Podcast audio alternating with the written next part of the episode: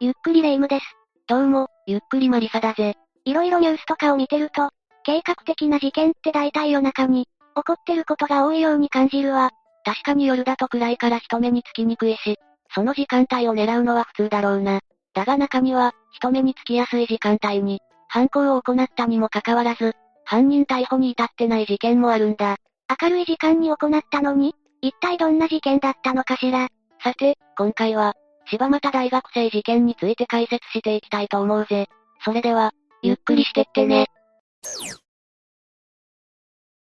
この事件は、1996年9月9日午後4時半頃に、東京都葛飾区柴又3丁目で起こった。被害者は当時21歳の上智大学4年生、K さんだ。大学生の女性が被害に遭った事件なのね。どんな内容なの？当時 K さんは実家に住んでたんだが、その実家が何者かによって放火されたんだ。そして鎮火された自宅の中からは、亡くなってる K さんが発見された。事故による火事とかではなかったの？ああ、遺体が発見された状況から K さんは、何者かに殺害されてて、彼女を殺害した犯人によって、放火されたと考えられてるんだ。じゃあ意図的に放火されたってことなのね。K さんが殺害されてたって考えられる、状況だったって話だけど、どんな状況だったの？?K さんは自宅の中から発見されたんだが、明らかに異常な状態だったんだ。口と両手に粘着テープが貼られてて、両足をパンテストッキングで縛られてたんだ。身動きを封じられてる状態だったのね。そして首を刃物で6回にわたって刺されてたんだ。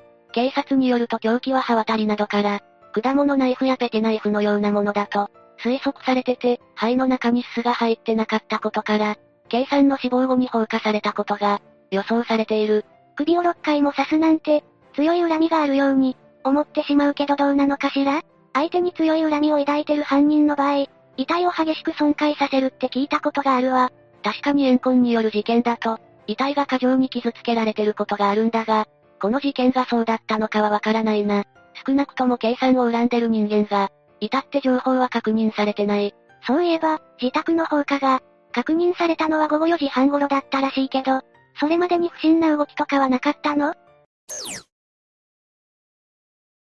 じゃあ事件当日の状況について話していこう。当時、K さんの父親は福島に出張中で、姉も仕事に出かけてたんだ。それもあって家には、母親と K さんの二人しかいなかった。じゃあ、お母さんも火事に巻き込まれてしまったの？いや、K さんの母親は15時50分頃に、仕事に出かけてるんだ。つまり事件が起こった時は、家に K さん一人の状態だった。K さんが一人の時を狙われたのね。その後、出火したのが16時35分頃だったとされている。119番通報があったのは16時39分で、林家からのものだった。ということは、K さんが亡くなったのは、15時50分から16時35分までの、間ってことになるわね。K さんの死亡後に出火したみたいだから、そういうことになるな。ただ、少なくとも、16時15分頃には、まだ出火してなかったのが、確認されてる。出火してそこまで経たないうちに、通報されたみたいだけど、消火されたのは何時頃だったの？だいたい18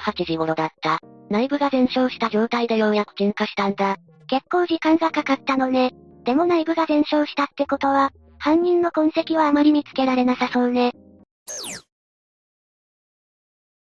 痕跡が消えてるんじゃないかと、考えるのも無理はないが、一応いくつか、犯人に繋がりそうな痕跡は見つかっているんだ。そうなの？まず K さんは、2階の父親の布団の上で、殺害されてたんだが、父親が普段使用している、スリッパが2階に揃えて残されてたんだ。つまり犯人は、そのスリッパを履いて、家に侵入した可能性がある。お父さんは出張中って話だったし、そんなお父さんのスリッパが、2階にあるのはちょっと変ね。確かに犯人が履いたって可能性はあるかも。次に K さんの両足はストッキングで、拘束されてたわけだが、このストッキングは、唐毛結びっていう方法で結ばれてたんだ。聞いたことがない結び方だけど、わざわざ触れるっていうことは何かあるの？唐毛結びは、造園、足場組み立て、和服着付け、舞台衣装、腰回収、電気工事、土木関係などの業種で用いられる結び方なんだ。そういった業種についてない人だと、やらない結び方だ。じゃあ、もしかすると犯人は過去か現在、そういった職業に携わったことがある人ってことになるわ。この痕跡だけ見るとそうなるな。次にこの事件では、仏壇のマッチで、1階東側の6畳和室の押し入れに、放火されてたんだが、焼け残ったマッチ箱から、A 型の血液が採取されてるんだ。1階にあったマッチ箱に血が付着してるのは妙ね。K さんは2階で殺害されてたのよねああ。それに家族にも A 型の人はいないみたいだから、犯人の血液の可能性が高いとされてるぜ。犯人の血液なんだとしたら、K さんから抵抗を受けて、負傷したのかもしれないわね。それに K さんにかけられてた。夏用の掛け布団にも同じ血液が付着してたんだ。だから本当に抵抗を受けた。犯人のものの可能性があるな。1階と2階両方に同じ型の血液が付着してて、しかも家族には同じ型の人は、いないってなるとそうなるわね。さらに K さんの口当てを封じるために、使われた粘着テープからは、3種類の犬の毛が発見されたんだ。K さんの家が犬を飼ってたわけではないの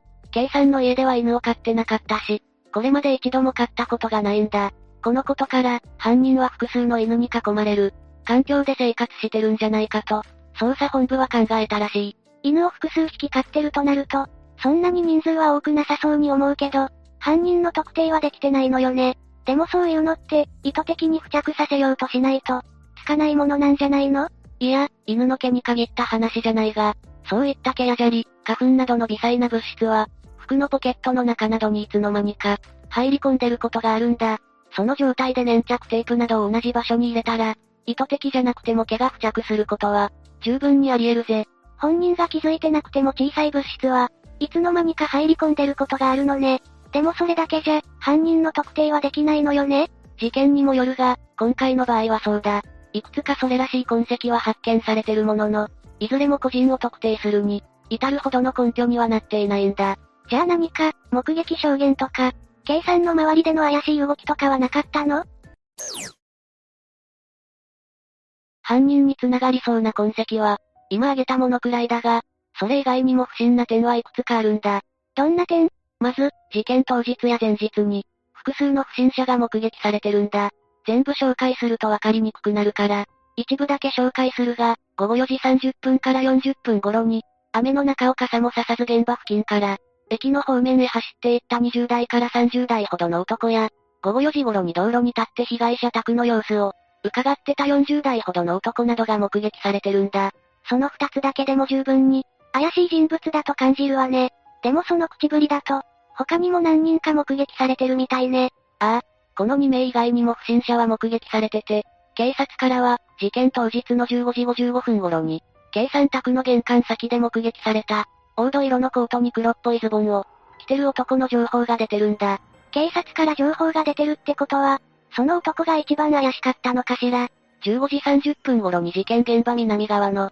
交差点でも目撃されてるからな。15時55分頃に目撃された際には、雨の中傘もささずに計算宅を、見つめていたそうだ。かなり怪しいわね。もしかして様子を伺いに来てたのかしら？この男が何をしてたのかは不明だが、目撃情報の時間帯を合わせて考えると、その可能性があるな。だがこの男が何者でどこに行ったのか、まるで判明してないそうだ。現段階で一番怪しいのがその男だけど、捜査が進んでないのね。そうなんだが、もしかすると犯人は、K さんの顔見知りじゃないかって意見があるんだ。どうしてそんなことがわかるの ?K さんは両手を粘着テープで縛られてたって、話したと思うんだが、この両手のテープは、死後に貼られた可能性が高いからだ。殺害される前は拘束されてなかったってこと？ああ。実は K さんの両手には、かなり抵抗したものと思われる傷が、複数箇所あったんだが、粘着テープは、その傷の上から貼られてたんだ。だとしたら K さんは、拘束される前に、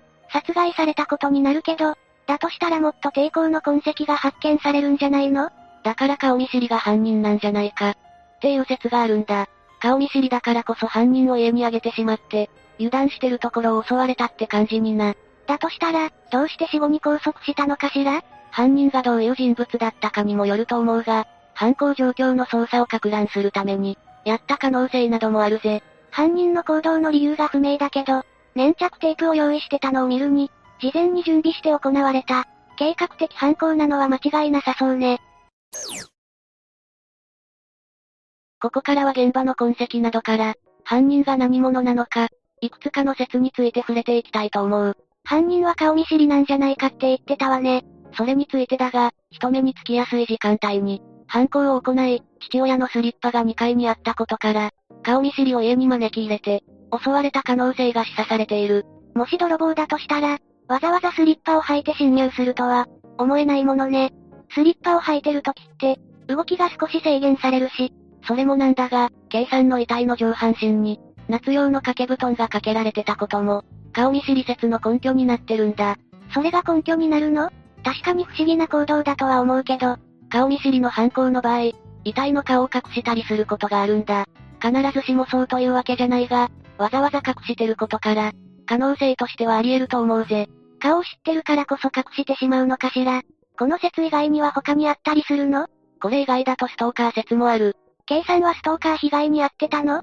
事件発生約10日前の1996年8月末の午前0時頃、送別会からの帰宅途中に、男に後をつけられたことがあったんだ。じゃあ、もしかするとそれが犯人かもしれないわ。いや、K さんが尾行されたのはその日だけで、それ以外にそういった被害は、受けてなかったみたいなんだ。それにストーカーによる事件の場合は、被害者がもっと暴行を受けることが多いらしい。K さんは首を刺されたって話だったけど、それ以外は手の傷だけだったの？少なくとも首と手の傷しか公表されてない。このことからストーカー説は可能性として、挙げられてはいるものの、あまり有力だとはされてないんだ。日常的に被害に遭ってたなら、あり得るかもと思ったけど、これなら顔見知り説の方があり得そうかもね。そして最後に強盗説もある。その説が出るってことは、何か盗まれたりしてたの？ああ。引き出しが荒らされて、聖徳太子が印刷された、91万円がなくなってたんだ。それだけなの？物取りの犯行なら、もっと他の場所とかも、荒らして色々盗むと思うんだけど、強盗だとするとそこが妙なんだ。洋服ダンス内の預金通帳や、計算が留学するために用意してた、リュックサック内のトラベラーズチェックや、現金十数万円は手つかずの状態だったんだ。逆にどうして1万円だけ盗んだのかが謎ね。あまり探す時間がなかったとしても、盗もうと思えばもっと盗める気がするし。一応旧紙幣だからレア物ではあるんだが、わざわざ他の金品を無視するのは少し妙で、それに計算卓に旧紙幣があるなんて、家の人間じゃないと知らないはずだからな。じゃあ、泥棒説もあまり有力ではなさそうね。泥棒に入る人間がわざわざ、スリッパを履くとは思えないし。そうだな。それもあってこの説も、やはり有力なものとはされにくいんだ。じゃあやっぱり顔見知りの犯行なのかしら。絶対にそうとも言い切れないが、不審者が侵入してきたなら計算が、もっと暴れてさらに痕跡が残った可能性だってある。しかし実際は痕跡も少なかったことから、顔見知りが行ったんじゃないかって、説が出てる状態だ。泥棒とかならもっと遅い時間帯を狙うでしょうし、お母さんが出かけて、計算一人しかいない、ピンポイントな時間を狙いすましたみたいに、事件が起こってるから、そのことを知ってる、顔見知りなんじゃないかって、思われるのかもしれないわね。以上が柴又大学生事件だぜ。殺害してから放火したあたりは、証拠隠滅を図ったのかなって想像できるけど、中途半端にお金が盗まれてたり、スリッパを使用してたりと、変な部分がある事件だわ。計算の両手の傷の件が特に顕著と言えるな。わざわざ殺害した後に拘束したんだとしたら、何を意図してそういった工作を行ったのかが謎だぜ。そんなことをしても、そこまで大きな、格乱や偽装はできないものね。明るい時間帯の犯行だったこともあって、犯人らしき人物の目撃情報があるみたいだし、実際に証言されてる情報が、本当に犯人のものなのかは不明だが、不審な人物がいたのは確かみたいだ。そういう風に人目につきやすい時間帯なのに、犯行を行うのは普通は避けると思うんだが、それを実行したあたりも奇妙だぜ。警察から発表されてる人物が、何者なのか分かってないのも不思議よね。割と色合い的に目立つ服装だと思うんだけど、着替えてしまえばなんとでもなるし、それにその人物が犯人と、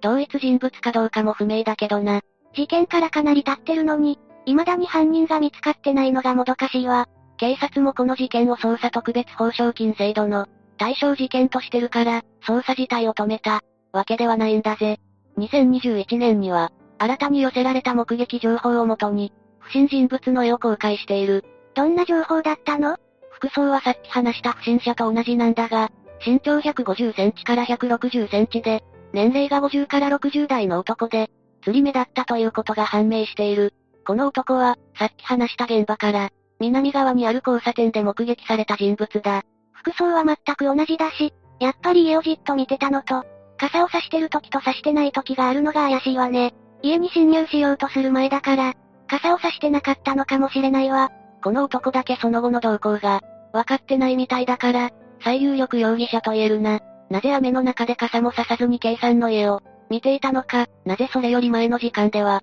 傘を差してたのかなど、不審な部分が多い人物だぜ。警察としてもこのまま未解決のまま、終わらせないって強い意志を感じるわ。犯人が何者で、どんな理由があって、犯行を行ったのかわからないけど、なんとか捕まえてほしいわね。そうだな。というわけで今回は、柴又大学生事件について紹介したぜ。それでは、次回もゆっくりしていってね。